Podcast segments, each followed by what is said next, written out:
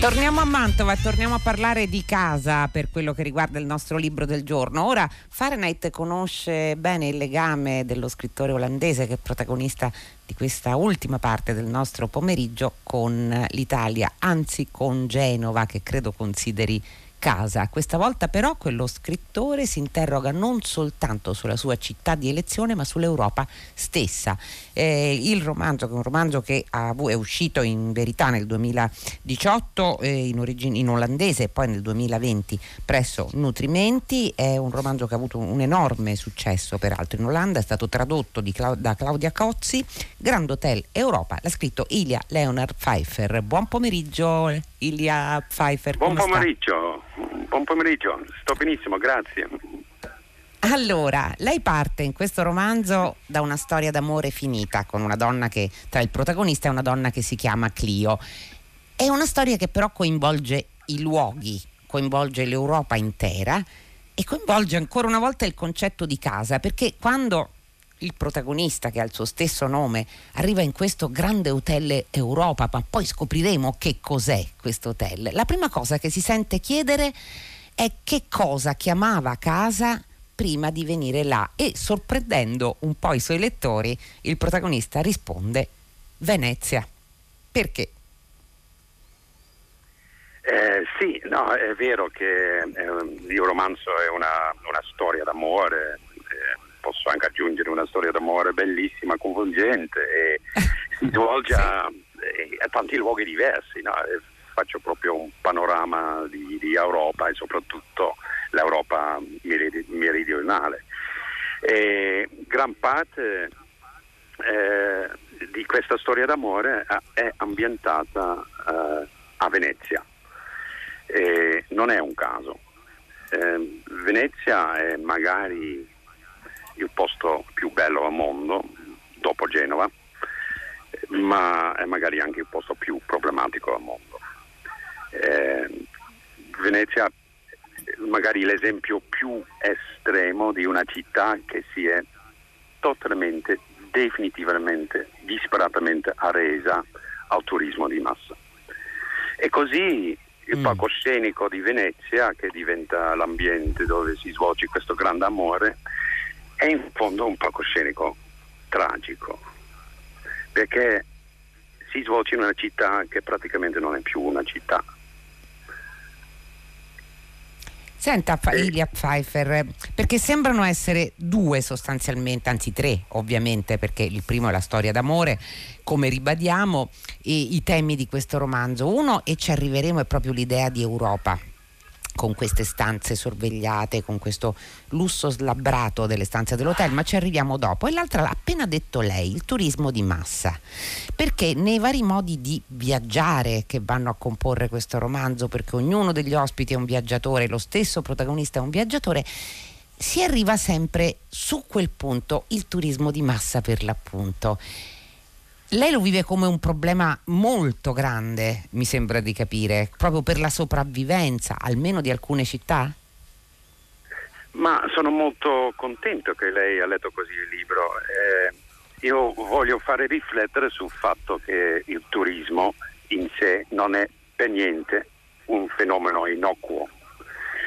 Il turismo di massa è anche un fenomeno abbastanza recente che comunque ha un impatto fortissimo eh, sul tessuto sociale delle nostre città.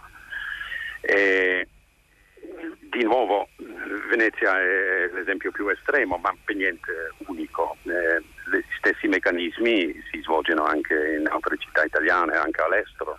Sono gli stessi problemi, gli stessi meccanismi che, che cambiano anche totalmente la vita in città come Barcellona, Praga, Amsterdam.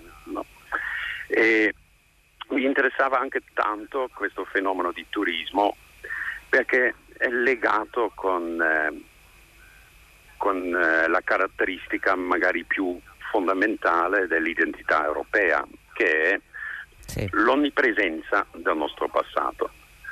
Dovunque andiamo vediamo tracce del nostro passato ricchissimo, è un passato veramente tangibile. Eh, ho il privilegio adesso di eh, eh, parlare con lei mentre sto in un giardino bellissimo al centro di Mantova e, e sono circondato dai secoli.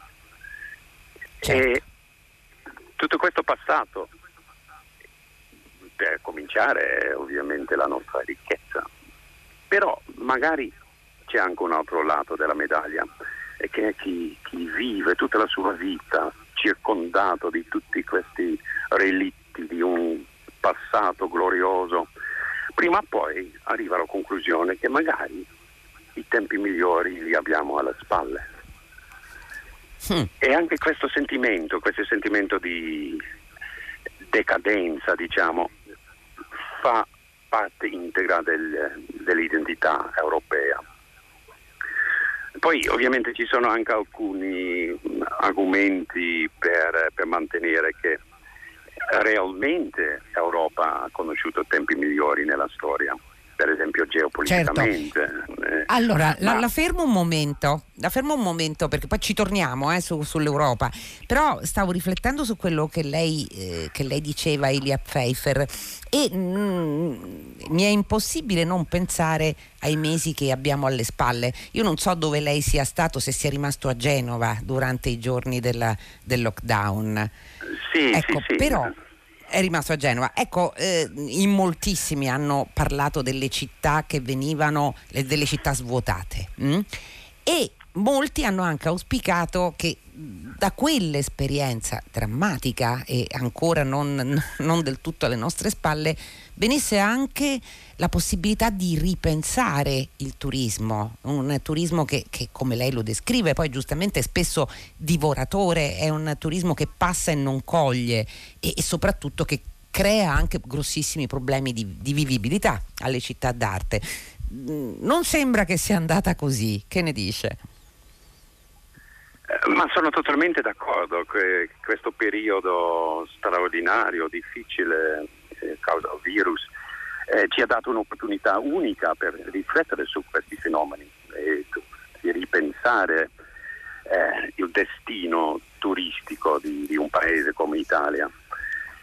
Eh, sono anche d'accordo che purtroppo eh, la miopia politica sembra puntare a fare ripartire tutto il più presto possibile come era. No? Eh, mm. Ma questa crisi del, del Covid ci ha proprio dimostrato come vulnerabile una monocultura turistica.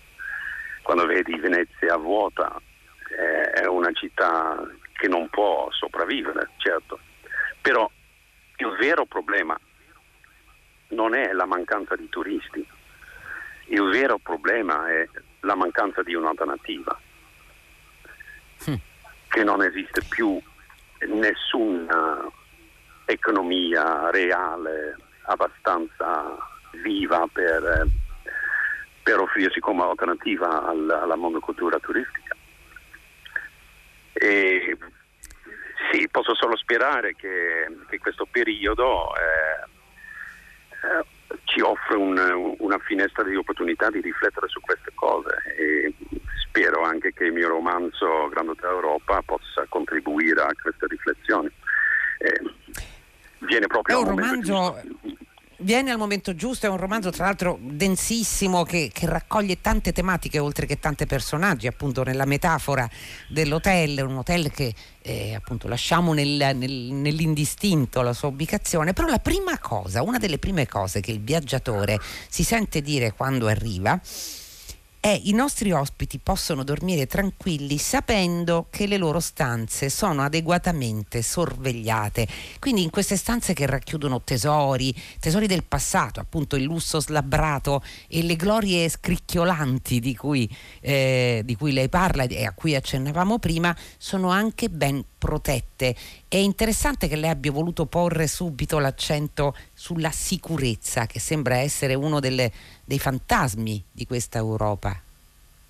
Eh sì, è anche una, una nostra ossessione sempre più, eh, mm. sempre più presente. No? Eh, dobbiamo mh, mm, mettere in sicurezza tutto quello che ci circonda. Eh, in quel contesto specifico eh, che, che, lei cita si parla di, eh, di due figure mitologiche che sono ai piedi delle scale, che fanno protezione eh, spirituale, diciamo quasi, delle stanze sopra. Eh, anche quello è un concetto molto europeo, no? che, che, ci sentiamo protetti dai mostri del nostro passato, dei, delle mitologie che, che abbiamo eh, nutrito per secoli. E quindi rischio, uno dei rischi dell'Europa, uno è appunto l'ossessione per la sicurezza e l'altro è il rischio di una terribile inevitabile nostalgia, oltre a quello che lei diceva poco fa, quando diceva ha, ha attraversato momenti migliori eh, l'Europa, però adesso il suo rischio è proprio di chiudersi nella contemplazione di queste bellissime stanze, di questo meraviglioso hotel, gestito peraltro dal signor Wang. Mm perché la vera proprietaria dell'albergo è una, una signora vecchissima che eh, vive chiusa in una stanza, poi la, la conosceremo diciamo alla fine del romanzo, sì. quando avremo scavallato le, le, le 600 pagine di, di, Grand Hotel Europa. Ecco, però eh, l'arrivo di tanti ospiti in, in questo albergo dà la possibilità di eh, diciamo di aprire lo sguardo anche ad altre storie, perché ce ne sono moltissime che lei raccoglie in questo andare a comporre, perché è un progetto ambizioso e bellissimo, Pfeiffer, quello di ricostruire, di costruire un romanzo sull'identità europea, su che cosa significa poi in realtà sentirsi europei oggi. Eh sì, è proprio anche la domanda centrale da cui è partito questo, questo romanzo. Eh, è una domanda mia personale anche, che, che, ha anche tanto a che fare che mi sono trasferito 12 anni fa da Olanda in Italia. E uno degli effetti di questo spostamento è che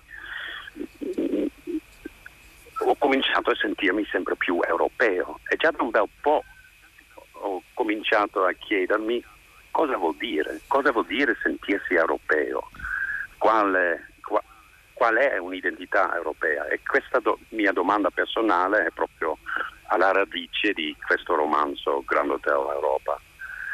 E che risposta si è dato questo... alla fine? Scusi? Dico che risposta si è dato alla fine delle 600 pagine? Eh, faccio vedere tutto il panorama caleidoscopico, no? ma sì. c'entra tanto tutto questo passato e questo luogo di Grand Hotel Europa dove entriamo all'inizio del libro è quasi un luogo simbolo, eh, è, un, è, un, hotel eh, come tutti vogliono che sia, no? di, un, di, un, grande splendore e anche un po' decaduto, no? è un, un, posto veramente romantico come lo è il nostro continente. Però subito all'inizio, come, come lei ha eh, giustamente detto, eh, giust- eh, subito all'inizio capiamo già che eh, questo albergo ha un proprietario nuovo, il signor Wang, il eh, proprietario sì. cinese, che comincia a mettere a posto il nostro bellissimo Grand Hotel Europa. Lo vuole rendere addirittura ancora più europeo, facendo le cose che poi funzionano no? e lui riesce veramente a portare la gente, soprattutto turisti cinesi che poi alloggiano in quell'albergo rifatto, però per il nostro gusto europeo un po' snob, un po' decaduto, sbaglia tutto. No? Volevo fare vedere anche questo aspetto.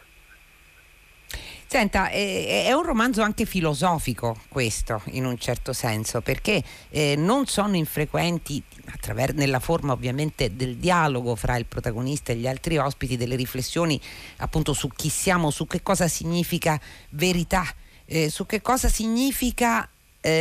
Individualismo in realtà perché c'è un dialogo molto interessante con un altro degli ospiti su, eh, su, che cosa significa l'individualismo se è una minaccia o no alla coazione sociale su il senso che ancora hanno e quelli che il protagonista chiama i vecchi raggruppamenti come lo, la famiglia e lo Stato nazionale quindi è un romanzo dove lei cerca appunto di mettere a fuoco tutte le grandi tematiche che ci riguardano o sbaglio? Eh devo ammettere che sono colpevole di una certa ambizione, sì. Eh, anche, Beh, va benissimo.